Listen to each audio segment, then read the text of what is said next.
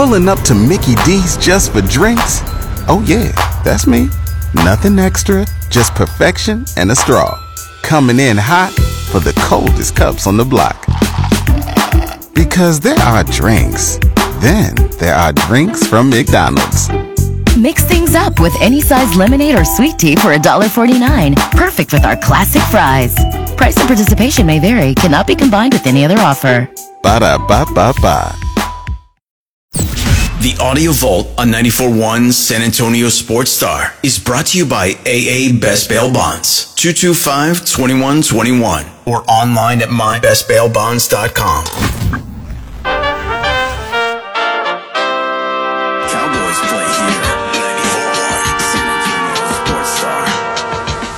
And Pledge, did you drop that in just for ND Kalu? Cowboys play here. He's Joe Reinagle. I'm Jason Menix. ND Kalu joining us on the Buyers Barricades guest line. Texted me earlier, said, "Man, I've got a meeting. Can we? You know, I might be late at 3:30. Can we do 4:30? Because you were meeting with the Rice Endowment Board." Wow. That mean you had to write a big check? No, I'm hoping that they write the big check, so we'll see how that went. But this is one of the few times they're not asking me for a check; I'm asking them for one. Nice, wow! So Rice gives alumni money back sometimes. Yeah, well, so we have a real estate fund, and we've been raising money with individuals, and now we're to the point where we're trying to get that institutional money. So, what better place to start with than the greatest institution in the world, Rice University. So we'll see. So it went pretty well. Enjoyed the feedback, but you know these are a long process. So I'm glad to be talking football and getting back to the real world with yeah, absolutely. Crunching numbers can get to be a pain in the ass, right? Yes, they can. Trust me, I'm not doing any crunching. I'm letting the smart people do all the crunching. Well, you surround yourself with a bunch of Rice guys that go back and ask Rice for money. Like, they're not going to tell you guys no, right? Of course not. You know what? They might, because actually, and I don't want to bore y'all with the details, he hinted that what we were asking for wasn't enough for what they like with their returns. And I was like, well, shoot, give us more than I said, give us what you're comfortable giving us with if what we're asking isn't enough. If the endowment is so big, you're not asking enough. It's Rice University. Come on. Yeah, so, but it was a cool experience. That was actually the first time I was a part of a pitch to an institution that large. So, if anything, it was just a cool learning experience. Well, I think what I heard there is you didn't ask for enough. Which is the lesson to all of us. Ask for big, because you never know. Look, that's the one thing I walked away knowing. So next time when I go to Joe's alma mater, Texas State, I'm going to ask for like $30 million. $30 million. Make it $30, my friend. I mean, we're talking Texas State versus Rice. I mean, let's be honest. I mean, essentially, you guys would have kicked the field goal on fourth down from 45 yards out instead of going for it on 4th and 3 and throwing it to Josh Reynolds. Wait, what? Say that again? So you guys didn't ask for enough. Like you would have, you settled for the field goal. Oh, I see what you did there. Yeah. I see what you did there. Yeah. I figured you being a Rice guy, that wouldn't have gone right over your head like you did, but you dropped it like Josh Reynolds. No. When I hear Josh Reynolds, I think John Jay Mustangs. I forgot, you're talking about what he did as a Detroit Lion. See, because I'm so San Antonio, when I think of him, I think of John Jay first. There you go. But your Marshall Ram is showing. I'll take that. I deserve that one. What were your thoughts on Dan Campbell's decision-making in that moment? You know what? One of those deals where if it works, what are we saying? You know, we're celebrating and, oh, he's so gutsy. But I think at that point, you got to go with the numbers, go with the analytics, and go with the obvious choice. Indeed. I'm really surprised because I thought you were a risk taker. I like the. He didn't ask for enough money from Rice, and they did the play. The play was there. It was there. Reynolds dropped the ball, and I know that can happen. But the field goal kicker could have missed the kick too. You know what? And I tell you the truth. I'm actually not a big risk taker when it comes to play calling because I find myself when I'm watching these games, if you're within the red zone and it's like 4th and 2, I'm the guy who says, man, just kick it, get your points, and let's move on. In that situation, especially regular season, maybe, but with that scenario, no, get the points. Who would have thought ND on the side of a kicker? Well, I understand what they do. I still don't consider them football players. They're on football teams, but if you must have them on a football team, then yeah, you might as well utilize them and get those 3 points. What is the difference maker in your mind? You think about all your years in the NFL, and there are times to go for it and be risky, and times to make the smart football decision. You're in a championship game. You get a chance to go up 3 scores. At that point, in the moment, because hindsight being what it is, so what we talked about some yesterday, in the moment, before the 4th down play was run and failed, what were you thinking? I was screaming at my television to kick it, not go for it. What? Excuse me. What were you thinking in the moment? No, I was thinking the same thing you were thinking. You know, I know you're getting choked up because we finally agree on something, but I was just actually not happening up. Yeah, no, but I mean, I wish I could tell you something different, because I never like radio where two guys, and I like that Joe doesn't agree with us, where we're just saying I agree. But no, I'm with you, and like we all saw that it could have worked, and if it did, and if Josh Reynolds makes a big play or makes the play, we're over here saying Dan Campbell's aggressive. You know, that's his style, and that's why they probably could have won the game. And I don't know. I'm not – with the way San Francisco came back, the way they played, the way Brock Purdy made some plays with his legs, Christian McCaffrey, the best NFL running back in the game right now, I just felt like it was San Francisco's half. Obviously, it wasn't their game. Who's to say that they wouldn't have found a way to come back from that?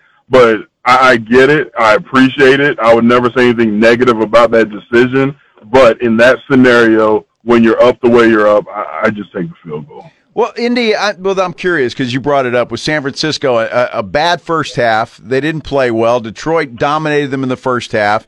And then San Francisco comes back. 2 games in a row that, quite frankly, they should have lost both. But they found a way to get it done. What is your impression of the San Francisco 49ers? I don't believe in the whole should have lost. If you should have lost, you would have lost. Okay. I thought going into that game that the San Francisco 49ers, I thought it was going to be a blowout, and I was wrong.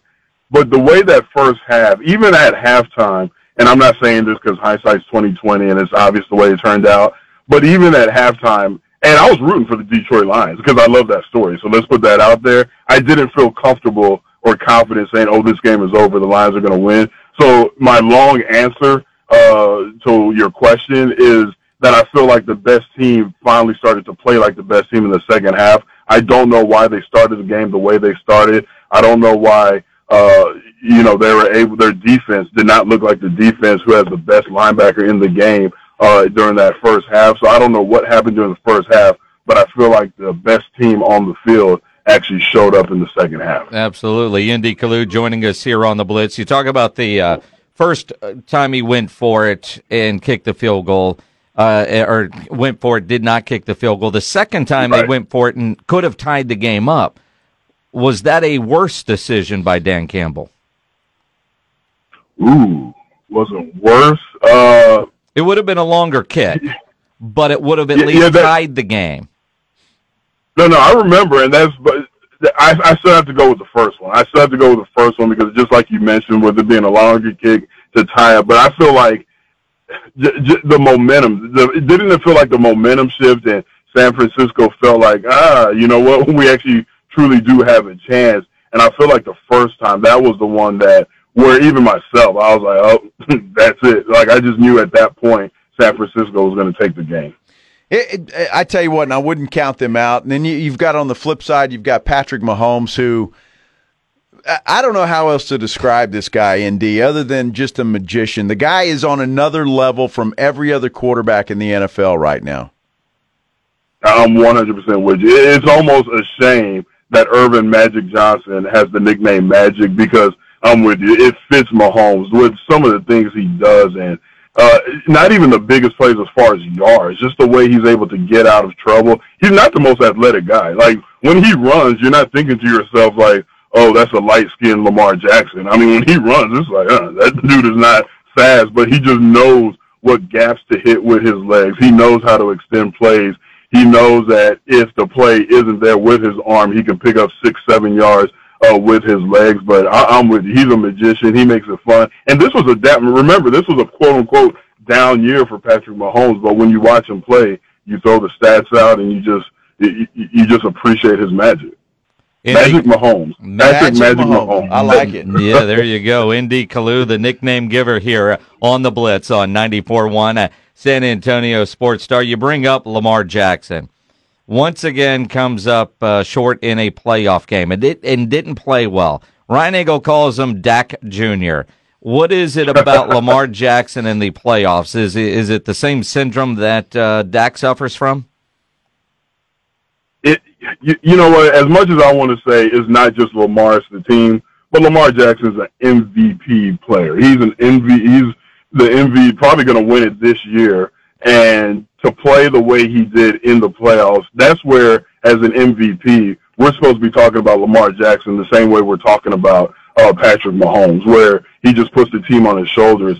What I watch, and I don't know if y'all notice it still feels like Lamar's trying to prove to somebody that he doesn't have to rely on his legs, where I wanted to see him do what he did against the Texans in the second half, where he said, screw it, if I got to use my legs to win this game, to be successful, that's what I'm going to do. But it almost feels like he has this internal battle, like he has the angel on the left shoulder, the devil on the right shoulder, and the devil's the one telling him to use his legs. Hey, come on, man, live down to the stereotype and use your legs. And he's like, no, I'm going to show everybody that I'm not the stereotypical black quarterback, and I'm going to use my arm. I'm like, hell no, it doesn't matter. It's the playoffs. Use whatever you got to use to get into the freaking end zone and to carry your team. And it just feels like when I'm watching him, I feel like I'm watching that internal battle with himself that he wants to prove that he's the typical quarterback in the pocket. You know, ND, I think what surprised me the most, and for the record, I love Lamar Jackson. I love him in college, in the pros. I love how he plays,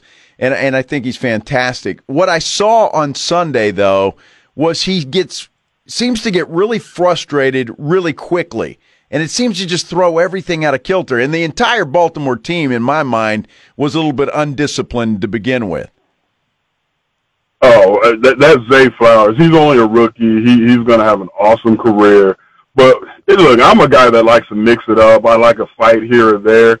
But as soon as I saw when he made that awesome play, then he stood over the defender and spun the ball, even as a guy who likes kind of, you know, seeing certain things, certain fights, and I was like, okay, that was stupid. Here comes the flag. And then there was a couple of times where Lamar, it looked like he was defending his player, but I expect my quarterbacks to have a certain cool about them. I expect my quarterbacks to be above certain scenarios, and I think the reason why his teammates love him the way he does, because he doesn't put himself on that pedestal, and, you know, he's a player's player, and he can hang with the 53rd guy on the roster as well as the number one guy on the roster. But there are certain times where I feel like, no, I need my quarterback to be a little more Joe Cool and carry himself in a different manner when things get rough and tough, and you just didn't see that from him. From throwing down his helmet the way he did after that horrible interception to arguing with the refs when he didn't like the calls going against his teammates.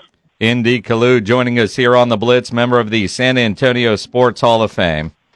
Patton F. Middle School, Marshall High School, Rice. You're a smart guy, right? Patton F. How are my Texans doing? We're not asking about that. Did y'all know they were called the Texans? I did not. Patton F. Texans? No. You were once a Texan, always a Texan? Always a Texan, yeah. Wow. That's where it started and where it ended. There you go. C.J. Stroud, he replaces Patrick Mahomes in the Pro Bowl. Why, and I got to ask a Rice guy this, why when there's no Pro Bowl game do they name Pro Bowl replacements? For the silly activities that they have them all playing and conducting. I mean, look, they were smart to get rid of the Pro Bowl game, but it's almost like if they said, hey, you think we could do worse than the Pro Bowl game? Hold my beer, watch this. We're going to go play dodgeball. And I guess just to have participants in, look, it's really just a weekend for a bunch of great players to all pat themselves on the back and say, oh, we're you know, we're the studs of the NFL. But it's I have not watched one Pro Bowl event. I don't even know what it's called now. Since they switched the format and the games got so bad, the last Pro Bowl I actually watched was when Mario Williams was invited and he took the entire defensive line to Hawaii. Like, and that game was horrible. But I figured since he paid for the flight, nice. I was like, I might as well. Well, and I'm not saying this to sound knocky. You never made a Pro Bowl, but you went to Pro Bowl festivities with your teammates. Oh yeah, you can say it. I'm not ashamed of my mediocre career. Yeah, I never made a Pro Bowl. He played in the league over 10 years. He made 0 Pro Bowls. He is a member though of the San Antonio Sports Hall of Fame. Our non-time Pro Bowl guest, ND Kalu. Look, I don't need you to humble me. One of my cousins came in from Nigeria, and I was teaching him about football. And it was after I retired. And he was some math whiz. He was like 6 at the time. And I was all, yeah, I played 12 years in the NFL. And then he was all, and you had 34 sacks? And I was like, yeah. And he was all, oh, so you only averaged like 3-point-something sacks a year? And I was all, well, damn, when you say it like that. So, yes, wait a minute. I've been humbled a long time. Wait a minute. You had 34 sacks in your career? Something like that, yeah. And I had to tell him, like, well, keep in mind, T-Day, my first year I didn't play that much. My second year I got hurt. Then I had a torn ACL, and he was like, "Oh, okay, so it's 4 sacks a year. Whoop-de-doo." So I'm gonna give him some props, though. I mean, while everybody's bringing him down here, you did play 10 years, 12 years. I mean, you got to be doing something right, ND. I'm okay. I mean, I'm not depressed anymore. You know, I don't think about the sack total. I just think about the number of years, just like you said. You were a disruptor. That's what you were. There you go. There you go. I had a lot of pressure. Yes. I was there for the pressure. According to Wikipedia. Uh-huh. According to Wikipedia, when you put in ND. No, first of all, that's a lie, because I know it's probably going to... You know what pisses me off about that? One year, and Jim Johnson, our very hard-nosed defensive coordinator, may his beautiful soul rest in peace. What, one year, now 1 out of the 12, I kicked ass when it came to tackles. I had like 74 tackles, led all D linemen, and then the stat sheet said I had 47. And Jim like even laughed. Like he came into my locker and he kind of slid it to me and kind of just laughed. But because they kept their own stats. Well, so it probably, what did it say? I had 12 sacks? Wikipedia credits you with 31 sacks, 193 tackles, 4 forced fumbles, 4 fumble recoveries, an interception, and 1 defensive touchdown. I'm suing somebody. I need my sacks. Look, it's bad enough I only had 34. Now they're trying to say it was 31? Yeah, they're not trying to. Literally, it's right there on the page. Well, Wikipedia. Yeah, okay. Well, who put that information together? Yeah, who put that info together? I don't know. I mean, you probably edited it yourself. I heard you could do that. You can. You know what? If a listener can go in there and put like 70, I'm paying $100. Yeah, I'll pay $1. I'll pay $1 a sack for whatever they could get it to say. I'm just impressed you had an interception and a touchdown. You know what's cool about that? I was playing for Philly. So I was drafted by Philly, played a year, got cut. Then Washington picked me up. I played 3 years. Then I was a free agent. I went back to Philly for 5 years. So that interception was against Washington. So that was kind of cool. It was against all my boys. Who was the quarterback? You know what? Most of my big players are against trash quarterbacks. That even if I said their name, y'all wouldn't even. Yeah, it was like A.J. Feeley's of the world. You still have the ball, though, don't you? Oh, hell yeah. I mean, and guess who it was when I told my son, oh, this is when I sacked Tom Brady. He's not going to check. Who was your defensive touchdown against? Washington. Oh, so you intercepted it and returned it for a touchdown? Oh, yes. Wow, pick 6. Yeah, that was in today's game, it might not have been a touchdown because if you watch the replay, I think like I was down at like the one-ish line, but thank God they didn't have replay back in the 90s or HD television. So it was clearly. Yeah. So when you go edit your Wikipedia, because there's not a lot written about you. It's actually kind of a pathetic page. You should add that in. Some of your incredible things you did in high school. You should add that in.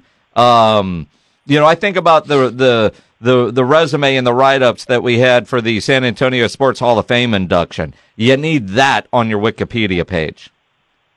So the 7-foot high jump's not in there? No. Oh, man. No, yeah, actually it is. Yeah, your early years, Kalu attended Patton F. Middle School and John Marshall High School in San Antonio, graduating in 1993. He holds the record in high jump for the Rams at 7'0". That's all it says. For the district. It says for the Rams, right? Wow. Professional career, it's got 3 sentences. Wow.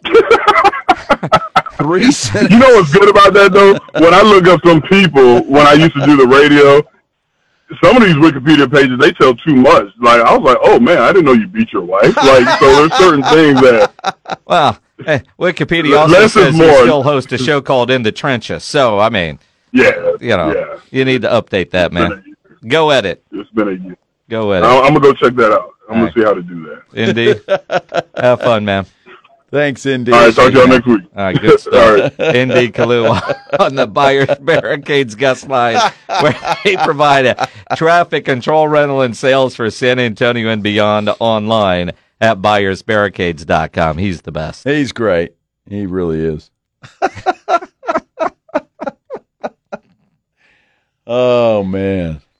Well, he's feeling humble today. That's for sure. He is now. Yeah, he is now.